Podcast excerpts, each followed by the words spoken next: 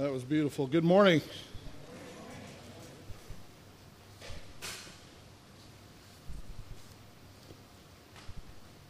Let me ask you a question. Do you remember the first house you ever lived in? We were talking, I was talking to Dennis, I think it was, before the service. We're talking about, we've actually lived in the same apartment complex many years apart. He lived in Bakersfield, and we used to live in Bakersfield. And that was kind of, how many years apart? Two years apart, was it? Yeah, I think that's what it was. But uh, how, how old are you? 30? Yeah, you were alive then.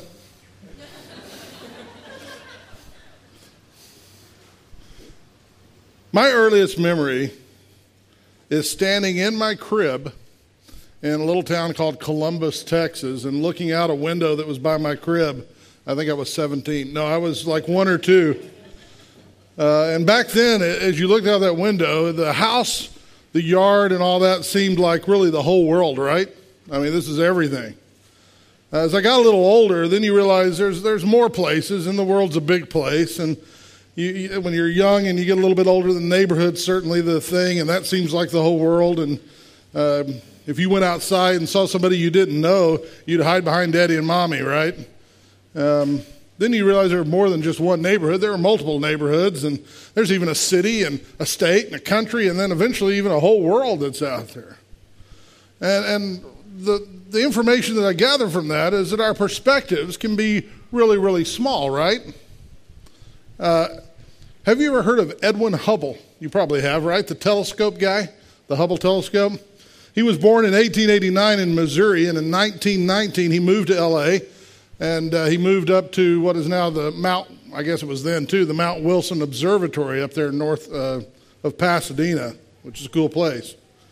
But when Hubble moved there, science thought that the whole universe consisted of one galaxy, and that was, of course, our galaxy, the Milky Way galaxy. But as a result of Hubble's work, they began to realize that there's, you know, not just one galaxy, but there's all kinds of galaxies. A lot of those little spots of light that you see out there are actually whole galaxies by themselves. Now, astronomers figure there are probably about 140 billion galaxies, and that's an ever growing number. I, I don't know how big 140 billion is, do you?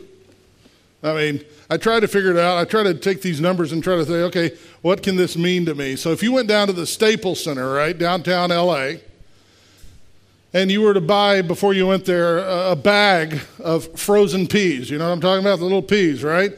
Frozen peas.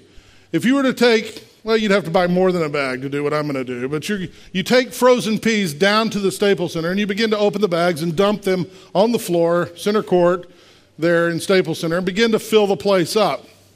When you are finished filling it up, you're getting pretty close to 140 billion peas in the Staples Center. It's a, it's a pretty amazing thing when you think of a place that you can recognize like that and an object that's that small and think about there are 140 billion galaxies, each one of them similar or larger even than ours.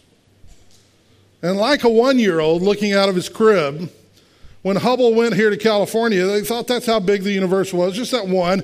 And then you see it's bigger and bigger. And by the time they, every time they build a new telescope, it's like, whoa, there's more. Because humans are limited by perspective. Our worldviews, if we're not careful, they change like the wind. Ideas and trends come and go like the tide. And because man has a limited vision of life and the world, there's constant change in each man's philosophy. There is one philosophy that never changes, right? There is one place, one anchor that, that always holds, and that is, of course, uh, the Word of God, and, and specifically Christ Jesus, right? He is, the Bible tells us, the same yesterday, today, and forever in Hebrews 13, verse 8. And, what I want to talk about is, is combating, really, these two philosophies, these two different worldviews. I want to talk about uh, choosing between Christ, the, the, the same, the true, the consistent, and the world, which is ever changing, and their philosophies. And I want to take you to our passage. You got your Bibles, I'm sure. Open them up to Colossians chapter 2. And there we're going to see Paul contrast really the futility of this worldly philosophy that's ever changing with the vitality of Christianity, which is rooted in the Word of God in Christ. And this is something, even you might be thinking, well, yeah, I get the Bible and all that kind of stuff. This is something that you really have to be aware of as a believer as well, because even in, within evangelical or Christian circles, there is a whole lot of change that's always going on. And people, it's easy for man because we, we are so horizontally focused to drift away to uh, integrate, really, worldly philosophies into our thinking. You're all familiar with Fuller Seminary up in Pasadena. Fuller Seminary was founded with one really idea in mind, and that was to provide a conservative biblical training ground because many of the denominational uh, philosophies and uh, seminaries had embraced liberalism and had abandoned uh, the faith, really, on issues like inerrancy and uh, the virgin birth, uh, the deity of Christ, all these kind of things. Seminaries were moving away from that. And as seminaries moved away from that, guess what happens to churches, right? When these guys start getting up and preaching. So, Fuller's, they decided we really want to fight that. And within a few decades, uh, they did that for a while, but within a few decades, really, they capitulated on the idea of biblical inerrancy. So, the Word of God, we, we can't count on it. It's not true, necessarily. Not all of it, anyway. Why did they do that? Well, in his book, uh, Reforming Fundamentalism, George Marsden does a little history about it, and he notes that many of Fuller's founders and faculty were obsessed with this notion of, of intellectual and academic respectability. So they wanted to be respected by the academic communities. And unfortunately, what happens is most of the academic community, communities, the intellectual climate is almost unanimously sympathetic to skepticism, right? to liberalism and humanism, which is direct conflict to the Word of God. And so the very community from which the Fuller leaders sought to win acceptance was really a community that was at war with the theology that is in the Word of God. As a result, in order to gain the status that they so desperately desired, they compromised. And the history of the school is one really of sad doctrinal decline. That's the danger that we all face. Churches shift from conservative to liberalism often. Schools shift the same way. Individual Christians shift as well. And in Paul's day, the story was no different. Uh, as he looks at the church of Colossae, he realizes that there is this issue coming in where various things are being put in front of these people to try to get them to drift away from the truth that they know. False teachers were coming in and they were saying, you know, Jesus Christ is not enough. You need something in addition to Christ or something in substitution to Christ. And that's Satan's favorite modus operandi. He hasn't really had an original thought since the Garden of Eden.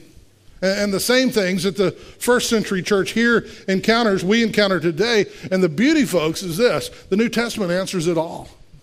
It's all right here. So we can go back to something written 2,000 years ago and gain uh, information that's helpful for us to fight the same battles. Here in Colossians chapter 2, Paul is dealing with really four substitutions which are often proposed or additions that are proposed to Christ. He, talk, he'll talk about legalism, which is adding a bunch of rules, mysticism, which is really the idea of a, a higher spiritual plane and added revelation, asceticism, which is basically pouring yourself to Christ, and then intellectualism, which is uh, integrating human philosophies. And all these heresies fall into the ones that, that Paul is dealing with, and we see them today. And, and the one we're going to look at today is intellectualism, okay? Intellectualism is a substitution for or an uh, addition to Christ.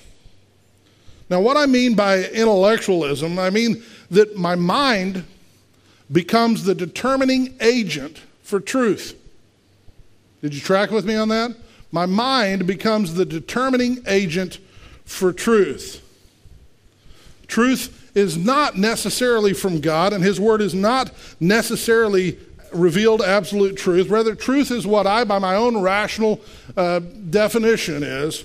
That, that's what I decided to be. That's truth. And that's why you can have people say, well, if that works for you, that's good. That's your truth. You ever heard that? This shows up in the church, it shows up outside the church. In the church, it's called liberalism, okay? Uh, you see it in a lot of church growth methodology, things like that. Uh, you see it in, in, theology that says things like uh, six day creation. That can't possibly be true, right? How in the world could God create in six days like the Bible says? There must be something else because what I'm hearing from the scientific community is everything else is against that. Can I just say to you, real quick, there is nothing in the scientific record, this is clear, okay, I hope to you, nothing that contradicts creationism. Not one shred of evidence. Not one. Nothing. Oh, you hear about it. You hear, well, this is 10, you go to the museum, right? This is 10 million years old. The man came in and he stood up and, right? But who was there, right? Nobody saw this, right? This is somebody taking a philosophy, applying it to what their, world, their worldview, to what they see around them, and trying to make a godless society. There is nothing that dem- it demonstrates scientifically at all that, that six day creation is not true. Nothing. They'll come up with something every now and then. Here's the missing link uh, on page one, right? And then a year later on page 32, if at all, they'll say, oh, by the way, that was a pig's tooth we found in Nebraska. Things like that. But, but we're, we're susceptible to this because we hear that over and over again from grade schools all the way up through our colleges and in the museums and everything else. And we're susceptible to this because it's like, well, that's truth, right? So no, no, nobody with a, no thinking man could believe hocus pocus like a six-day creation, right? So churches begin to become more liberal. It shows up outside the church and self-motivation movement, right? Positive thinking movement, atheism, agnosticism, positive thinking movement. You know, guys like, uh, well, right up the road here, Robert Schuller was that, right? Uh, more in my neck of the woods, Joel Osteen, guys like that. The emergent church and the self motivation movement. Now, as I talk about the fact that it, uh, this intellectualism, I want you to understand this, okay? I do not mean that you do not use your intellect in Christianity. All right? I believe that you do not check your brains at the door, okay? You don't want to be like the fellow who prayed, Lord, I thank you for my ignorance. Please help me make me ignoranter. That was a prayer that was answered before he prayed it, right? No, no, it's very different than that. Uh, your mind is to be engaged. We talked about that a little bit last week. Romans 12, 2 says, And do not be conformed to this world, but be transformed by the renewing of your mind. Ephesians 4, 23 says, You be renewed in the spirit of your what? Mind. Colossians 3, 2. Set your mind on the things above, not on the things that are on earth. And Colossians 1, 9. For this reason also, since the day we first heard of it, we have not ceased to pray for you and ask that you be filled with the knowledge of his will in all spiritual wisdom and understanding. The mind is to be engaged. Many, there are many great minds in Christianity, and old Paul here writing this letter was one of them, right? Intellect is not the God, though. Intellect is to be used in subjection to truth. Okay? We don't have to solve all the tensions, right? I don't have to solve the tension of human responsibility and the sovereignty of God, right? I don't have to solve the tension of I'm saved by grace alone, but I pers- persevere to the end, right? Every great doctrine of theology has a tension, and we go nuts thinking we got to figure it all out and explain it. The reality is we can't explain it. Why? Because God's mind is bigger than ours. So, what we do is we submit ourselves to the Word of God. If I think A and the Word of God says B, guess what I'm supposed to be thinking? A. Right? The, tomorrow on the news, they could come out with videotape evidence of evolution, and I wouldn't believe it. You say, well, you're a blind knucklehead. No, because you know what?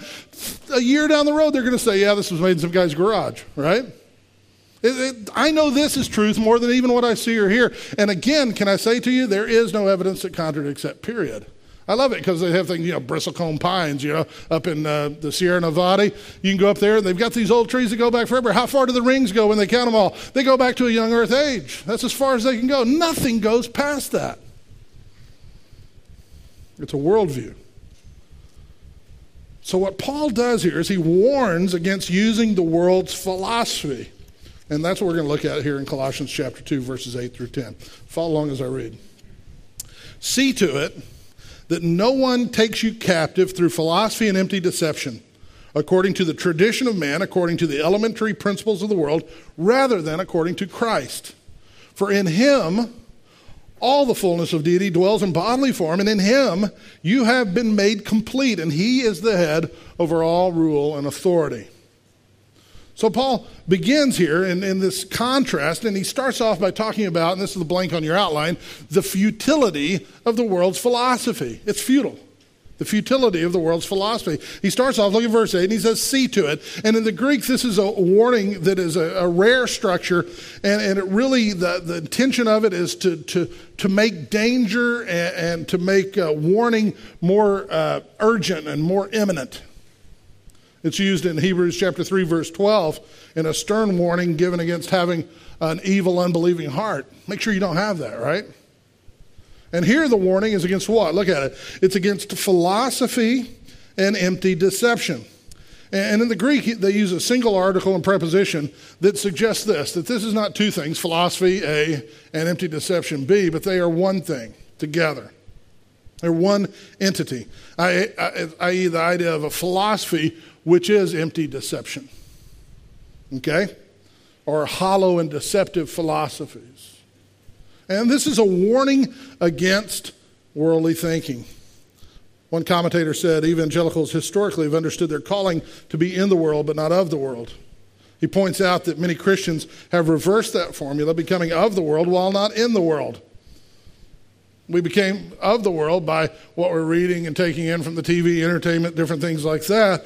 And then we infuse the world's values into our thinking if we're not careful. And at the same time, trying isolating ourselves into small groups that don't really have any interaction with real people in the real world. And that's an example of accepting the world's philosophy, which is futile. Worldly philosophy seeks to find the answers to the great questions of life apart from God, apart from uh, the Bible, apart from Jesus Christ. They have no room for those three things. In fact, they'll get angry if you start talking about them. And, and you know, somebody's once said there's three basic questions, right, that every person is trying to figure out, regardless of philosophy. And the first one is the question of human dignity where did I come from? The second one is the question of human duty why am I here? And the third one is the question of human destiny where am I going? Right? And the world's answers on these are all wrong and they're all deceitful on every one of those questions. And Paul says the worldly answers to these questions are empty deception. They're like if you go into one of the movie studios, like go take the Universal Tram tour, you see all these buildings, you're like, oh, I'm in a you know a city somewhere. And then you round the corner and all is just a facade, right? Just a nicely painted thing that looks like a building, but it's only three feet deep. That's, that's the, similar to the pagan philosophy that confuses the mind and makes it think that there is some substance there when there is not substance there. Paul says, see to it that this type of philosophy does not take you captive. Word captive there is the idea of doesn't kidnap you, doesn't carry you off like in the spoils of war.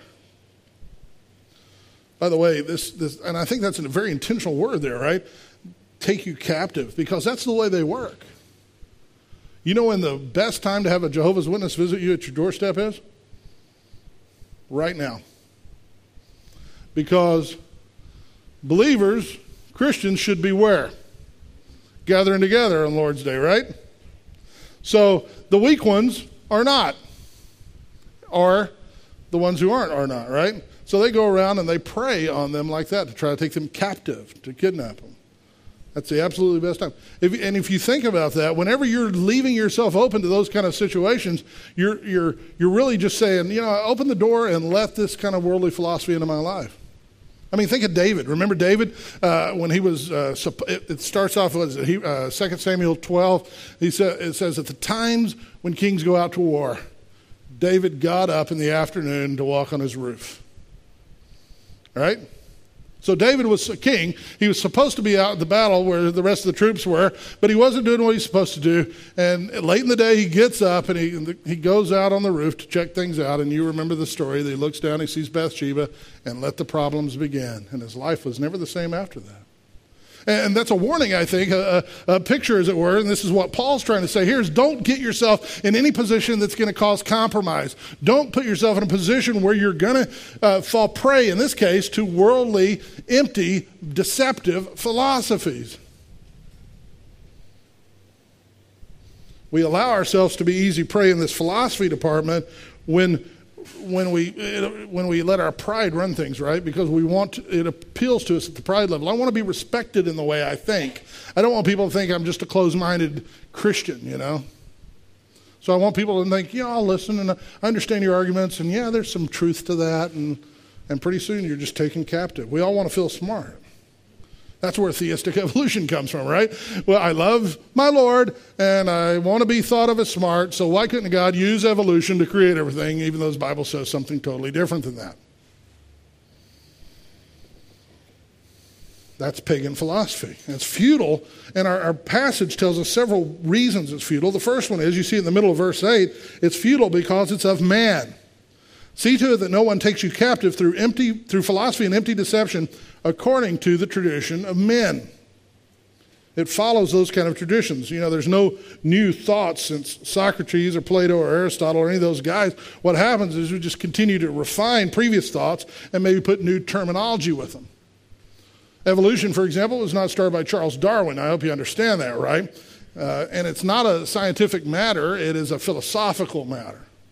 It's a philosophy of life. It's the idea of you know, there is no God, so what's another answer supposed to be? So let me come up with other stuff.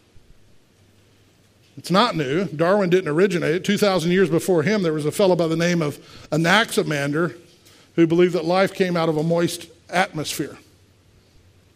Okay, so it starts with him. And Dar- what Darwin does, he writes a book and just kind of popularizes it. And then it happens that a guy by the name of Karl Marx gets a hold of that, and that brought about atheistic, atheistic communism. And then a guy by the name of Nietzsche gets his hands on it and bought into it, and it brings about German militarism. And then a guy, the, the scientific community grabs a hold of it, and then you have the theory of evolution kind of pushed forward in its fullness. And then some religious people get a hold of it, and you got theistic evolution. It's people uh, coming up and being kept, being taken captive, kidnapped by a philosophy that is contradicting the Word of God. And that's the way that men think, and it ends up perpetuating error and compounding ignorance. And in the words of Romans chapter 1, verse 22, professing to be wise, they became fools. So pagan philosophy is first and foremost of men, and it's futile because of that. Secondly, you'll see in our passage that it's futile because it's of the world. You see that in the middle of verse 8? According to the elementary principles of the world. The Greek word for elementary principles there is, is a word to describe a series one, two, three, four, A, B, C, D. Uh, it's sometimes used of elementary spirits. Uh, people believe that spirits or the stars or the planets rule the world. And maybe you think that's silly in this modern age and all that, but I wonder how many people check their horoscope daily. It's printed in the paper for a reason, right? The New Age movement, it really just comes all out of that.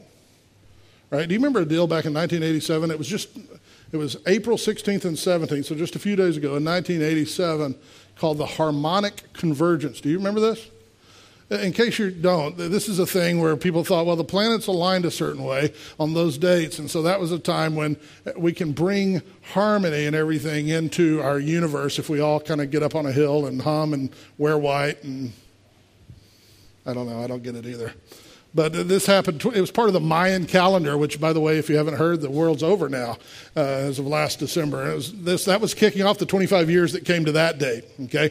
And 144,000 people were supposed to get up on a hill here in California, and at 11 11, that was the time, and hold hands and just bring in harmony.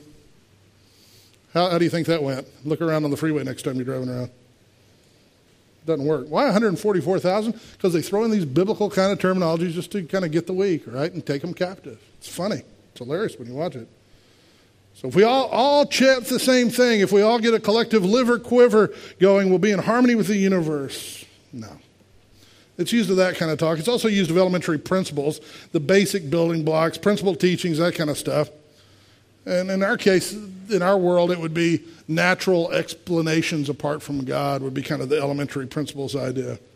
So when they start asking the questions of where did I come from, the answers are, well, you came out of some kind of primordial ooze, right? You, you came from a monkey, or, you know, you, you, you came from this, this whole kind of natural thing, and you're nothing made in the image of God or nothing that's precious to God. Now, what does that do to the question of where did I come from as far as the human dignity aspect of it? Immediately, it doesn't really matter, right? Because you're just a, a, result of chance. And, and it takes away any accountability to a God, right? Because I can do anything I want to because I just, you know, came out of the mop water. So uh, there are a lot of natural things that flow out of that abortion, uh, the human extension movement, because life is no longer precious. You understand? There's no longer any dignity in it because life just comes out of a test tube. Why am I here? Well, there's no purpose in that, is there? I'm a result of chance. So I'm just here because that happened, and when the days are over, that's it. They'll put my body in the ground. And where am I going? I'm going into final nothingness, just like I came from final nothingness. And if they get sophisticated, they might reincarnate you and let the process keep going again so that you can come back as a Chick fil A cow or something, right? It's futile, futile thinking, all right? Pagan philosophy is futile because it's of man and it's of the world, but it's especially futile, and you see this at the end of verse 8, because it's not of Christ, okay? And this is the essence of the futility. The Bible says there is salvation in no other name given among men by which you must be saved. There is this one called Jesus Christ, who, and what they do when they take Christ out of the equation is they take away every, and really the only opportunity for a realization of your purpose and understanding why you're here and what you're to be about. Paul tells the Colossians all of that kind of thinking, folks, is futile. He doesn't just leave it there. But then he does the contrast, okay? And this is where the choice is coming between Christ and the world, is that he turns and he says there is the futility of this pagan philosophy, but there is something good. There is a vitality, the vitality of Christianity. And that's the second blank on your outline, the vitality of Christianity. That's where he goes to next. And, and what he does here is really a no brainer contrast. I mean, this is a slam dunk. And, I invite you to go to, to Acts 17 if you want to see Paul do this in real time on Mars Hill. Because what he does is he goes into the midst of a place where people have bought into all kind of philosophy, so much so that they've got idols set up to everything. And they got one that, just in case they don't know what the other one is, we got one to the unknown God. And he goes in and he basically takes them from the, this position of a, a syncretistic in, inclusion of everything that they could think of as kind of like covering their bases to the one true God, who is the only God and the only source of truth. And the contrast is beautiful because human wisdom, of course, is temporary, but divine wisdom is eternal. Human wisdom is impotent and divine wisdom is powerful. Human wisdom exalts man and divine wisdom exalts God. And human wisdom, and you'll notice this, is always for the elite. Look at what I found out. Whereas God's divine wisdom is intended for all. The Christian, Christianity, and this is why it's vital, Christianity finds its basis in God, the Bible, and Christ. You see, you got to start at the right point, don't you? It's like buttoning your shirt. When you get up in the morning, if you get one button, guys, when you're buttoning up your shirt and you start off wrong, right? It doesn't work out well. You end up with this kind of cock, cockeyed thing going on, right?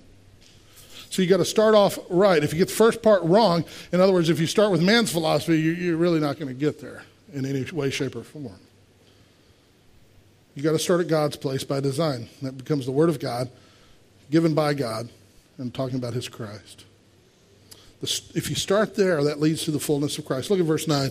In him, that's Christ, all the fullness of deity dwells in bodily form. I love the word dwells there because it's what's called a timeless present, which means it permanently resides. His Lightfoot calls it, says it fixed its abode. So you start off there with Christ's deity, which is in full view here. All the fullness, the completeness, the sum total of who God is, is in Christ. It's an absolute statement of his deity here. And it's heresy, folks, to say he's not God, 100% God. But it also in view here is his humanity. He dwelled, look at what it says, in bodily form. He's, he's fully man too. He's 100% man, he was 100% God. And it's like verse 9 there. The first part of it is where he's talking about his deity is like John 1 1. The Word was God, all right? And then the next part of it is like John 1 14. The Word was flesh. And Jesus is both God and man. And when you see Jesus in Bethlehem in the manger, you see God in the manger. When you see Jesus at 12 at the temple, you see God in the temple. When you see Jesus at Calvary, you see God on the cross. This is the picture that's going on here. Fully God, fully man. He was as much God as if he was not man and, at all, and he's as much man as if he were not God at all. This is an amazing thing to process. He had an earthly mother and a heavenly father. And on his mother's side, he got thirsty, right? But on his father's side, he was the, the, the living water. Think about that for a minute. On his mother's side, he'd get hungry, but on his father's side, he's the bread of life. On his mother's side, he had no place to lay his head. On his father's side, he's a home for the homeless. I love this. On his mother's side, he, he stood before Lazarus' tomb and he wept.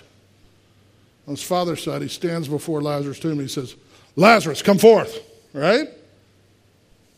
On his mother's side, he died and was buried, and on his father's side, he rose on the third day. He was human, he was man, he was deity, he was God, all in one 100% man, 100% God, 100% plus 100% God's math, right? And so Christ's deity and his humanity are in full view here. But also, look at verse 10 it says that he's head over all rule and authority. And we've covered that in chapter 1 already. And we saw that he's the source, the creator, the sustainer of all things. And the idea there is he has authority over all things. And he has real authority. Now, this is important, right? Because if I came from that primordial ooze, uh, there's no authority. No one that I should listen to, no, no one who knows the best way I operate, those kind of things, right? No authority at all. I remember several years ago, I was in Greensburg, Kansas, um, a tornado had come through and wiped out the whole town. You may have heard of it or remember that from the news. Just wiped the whole town over. So that was about 60 miles from where we live. So I took a group of folks from our church and we went over there to help clean up. And so we were over there and we were working at this uh, right there on the highway, on one side of the highway. And we all of a sudden you see the Blackhawks and you know you see all these helicopters coming in and black Suburbans and these land the black Suburbans go over and get and guys are lining along the street about every 50 yards that look very very serious up on high places with big guns. And we're like hmm what's going on here? You know it's something very important is going on and it turns out that President Bush at the time, he came in and was going to see the damage. So he flew over it, then they landed, then they took him and drove him in the, the, the Suburbans down the road to, to see it firsthand, talk to some people, that kind of stuff. Well, he, they, the first place he stops is right across the highway, four lane highway from where we're at. And I've got the guys from the church here. I said, let's go over there and see him. I don't know. And so we start across the road. The Secret Service guys there are like, nope, you're not going anywhere. And I'm like, and I look back and Bush is getting out of his car. He looks over and sees us, and he goes, and I just told, I looked at the, the Secret Service guy. I said, "You got Trump, dude." and then we left, right? So th- th- that was authority. I, the Secret Service with the gun, all that kind of stuff says you're not supposed to come over here. What's the wise thing to do? Don't go over there until the one with the real authority says, "Come on." Secret Service didn't try to stop us anymore. It's quite interesting. See, Christ has all all authority. He, he is the rule over all. And, and so Christianity is vital because he is deity, because he is humanity, because he has real authority over all. And in that, all the great philosophies all the questions of great uh, philosophy are answered, right? The question of human dignity, where did I come from? Well, that's a piece of cake if I believe in God, the Bible, and Christ, right? Genesis 1:27 tells me the answer to that. God created man in his own image. Boom. A 9-year-old in Sunday school knows that, right? The question of human duty, why am I here? Simple. Christianity tells us that, right? The chief end of man is to glorify God and enjoy Him forever. That's simple. The question of human destiny, where am I going? That's an easy one. Well, we got heaven to gain and hell to lose, right? I mean, we got a life to live that way. The gospel is amazing and it's so simple that a young child, a little boy or a little girl can understand it, but it's so profound that you can take an eternity to try to unravel its riches. And the beauty of Christianity and the gospel is it has a complete Christ that leads to a complete believer right? This is not just merely a, a philosophies that you're going uh, A or B, but it's more than that. It is, it is a life choice that's going on there that is determinant of where you end up and what happens.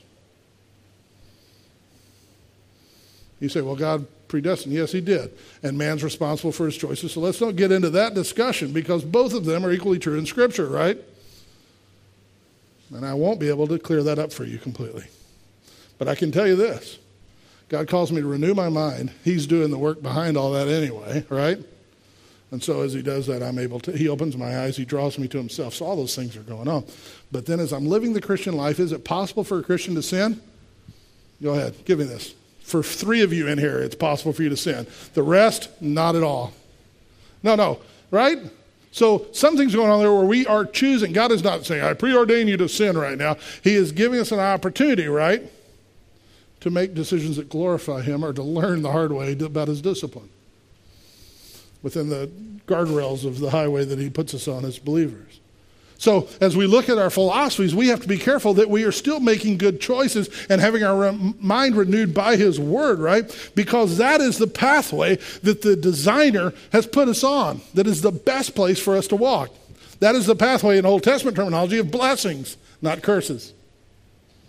So, look at verse 10. In Him it says, You have been made, I love that verb, complete. Okay? The same word as fullness, verse 9, that word complete there. So, why do we want to add anything else if we're complete? Think about that. We are complete, the Word of God says we are. Why are we constantly trying to bring other things into the equation? It doesn't make any sense at all because we are complete in Christ Jesus. We have all that we need. We need to learn to appropriate it in our daily situations, and we need to grow in our knowledge of who He is because the knowledge is it's there. Uh, that's, that's, I believe, one of the reasons why we have so many whiny Christians, right? I mean, what is the deal with Christians walking around like they're just like this is the worst thing on earth? Christianity is awesome, folks. We serve a great God, don't we? I saw it coming out. As we get older, it's harder. I know it's just started to kind of get good. Yes, we serve a great God. I mean, there are hardships, there is persecution, there's all that. And, and that's part of the equation, but there is also joy, right? There is also peace, right?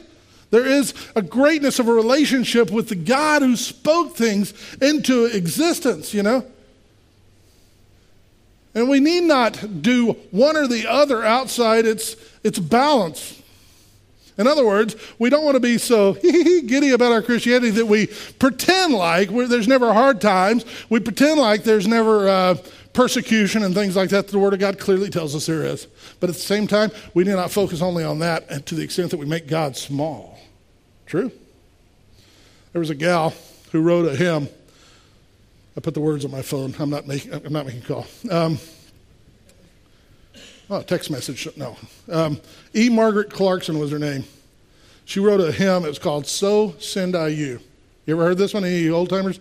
This was a missionary hymn, man. When they were sending out missionaries, this was the hymn they, they sent out. So let me just read a few verses of it to you. So send I you to labor unrewarded, to serve unpaid, unloved, unsought, unknown, I mean, it's getting bad, right?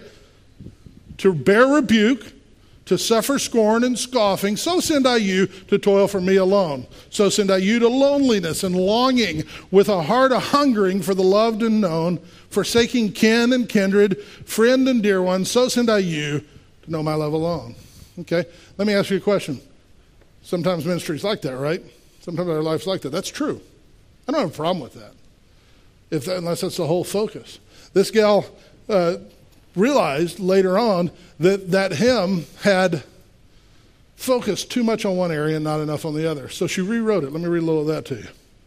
So send I you, by grace, made strong to triumph over host of hell, over darkness, death, and sin, my name to bear, and in that name to conquer. So send I you my victory to win. So send I you to take to souls in bondage the word of truth that sets the captive free, to break the bonds of sin to lost death's fetters, so send I you to bring the lost to me. So send I you my strength to know in weakness, my joy in grief, my perfect peace in pain, to prove my power, my grace, my promised presence. So send I you eternal fruit to gain.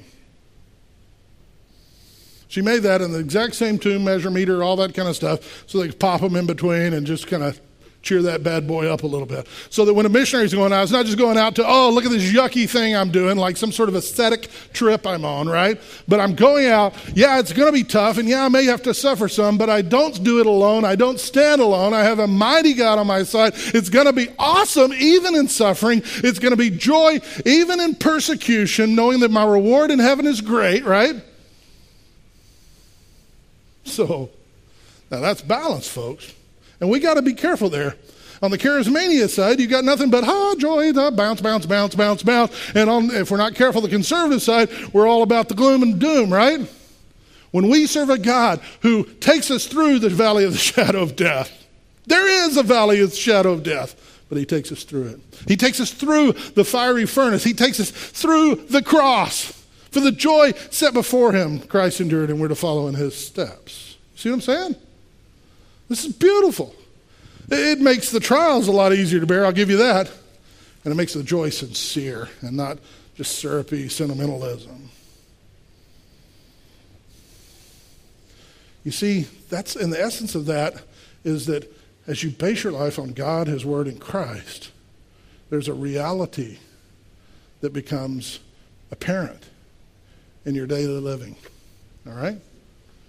In Him, Paul writes, you've been made complete. There's a reality to that. We're complete. We don't need to wander around like lost puppies when everything we need is found in Christ. And, you know, sometimes we do that, right? And why is that? And I submit to you that part of the reason why that is, is it really 4.30? You guys, this happened to me once before. I went on for two hours. I'll be honest with you.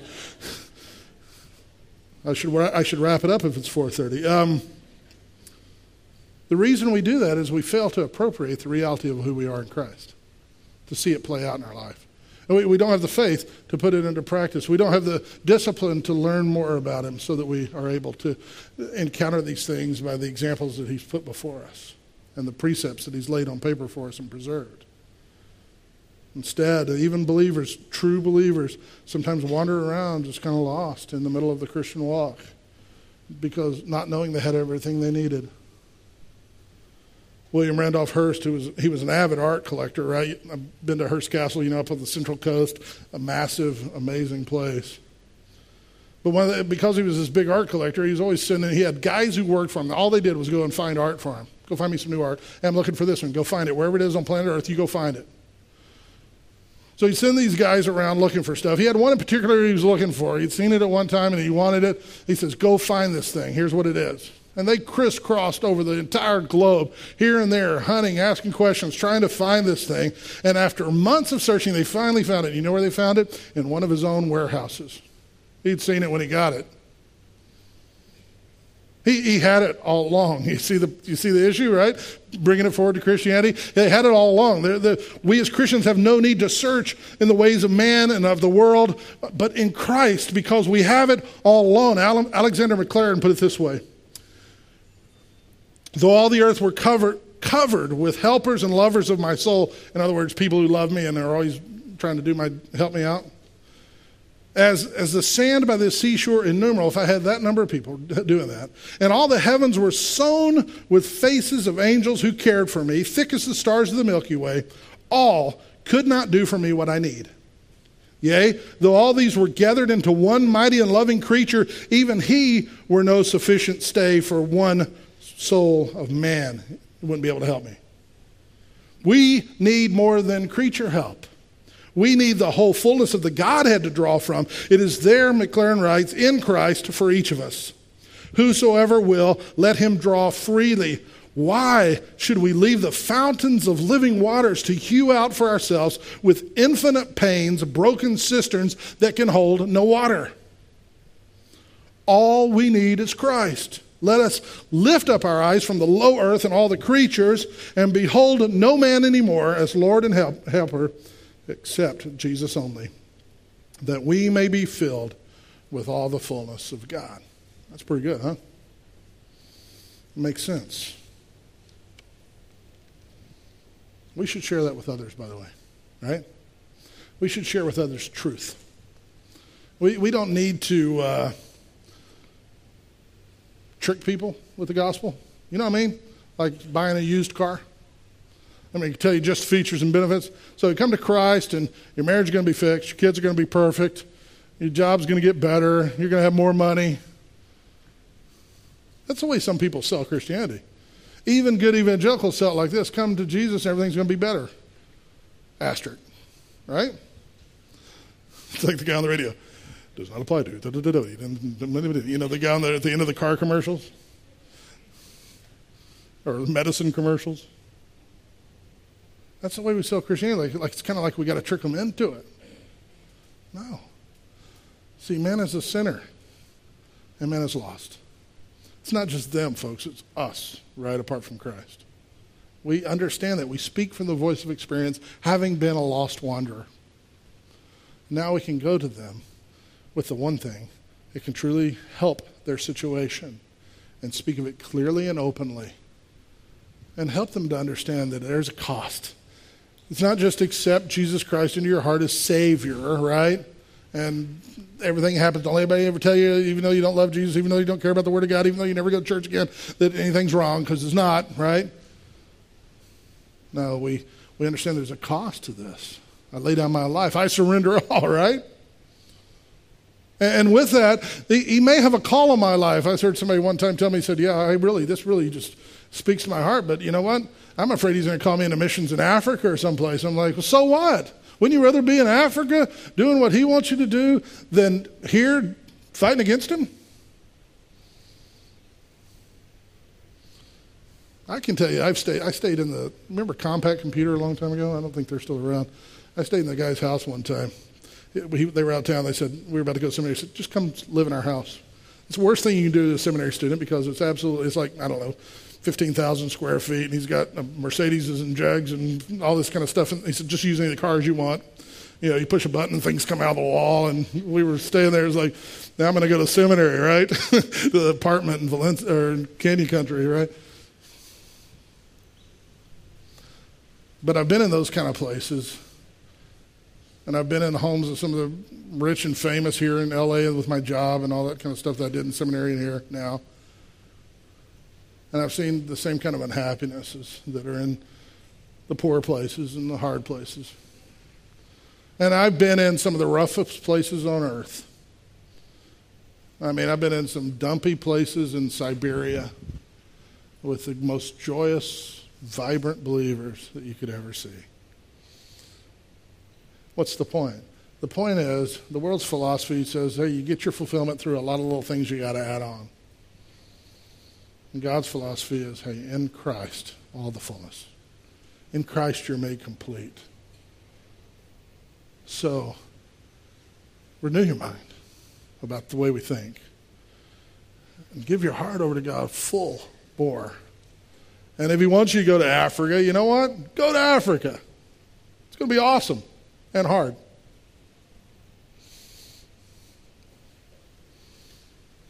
Just follow Him.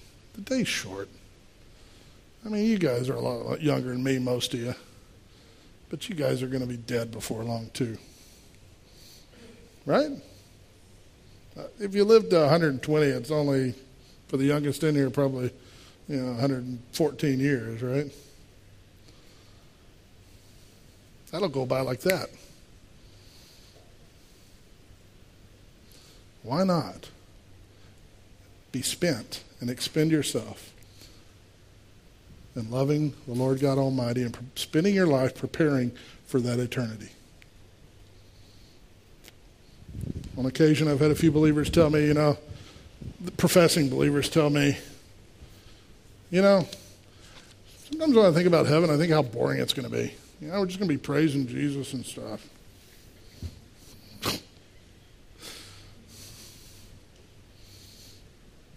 And you know, with their worldview, that may be true. You t- ask almost anybody on the street, would you rather go to heaven or hell? And they almost to a person will say heaven. Occasionally you'll have some smart aleck that says uh, hell, that's where all my friends are or something, but almost always heaven. And the question is, why would you want to be in a place that doesn't have the values that you have? I mean, you wouldn't enjoy that at all, in a sense. So, what's happening is, as you've encountered Christ, He begins that sanctification process, and He's changing you more and more. Where worship is no longer boring, it's exciting. Where being in the Word of God is no longer a chore, but it's something you desire to do. Where being with other believers is a joy, right? And He's molding and shaping us to where when we're finally translated or dying and are in heaven, either way, you know, at the end of it, it's like, man, this is precious. Been preparing for this my whole life. Why not live your life in the fullness of Jesus Christ? Abandoning worldly philosophies and their futilities and clinging to the vitality of Christianity, God, the Bible, and Jesus Christ. Amen? Let's pray. Father, we thank you for this time together this morning. We thank you for your truth. It is easy for each of us to be uh, just swayed here and there by uh, worldviews that are around us or situations we encounter and circumstances that that rattle us. But Father, we thank you for your word that brings us back and opens our eyes to truth. And Lord, I pray this morning our eyes would be clearly underst- would clearly understand that we find our foundation of truth only in Jesus Christ and the Word of God. And Lord, may we cling to that and live to that end. And may your Word have its perfect work in our lives so that we may be more and more Christ like until the day that you call us home. In Christ's name.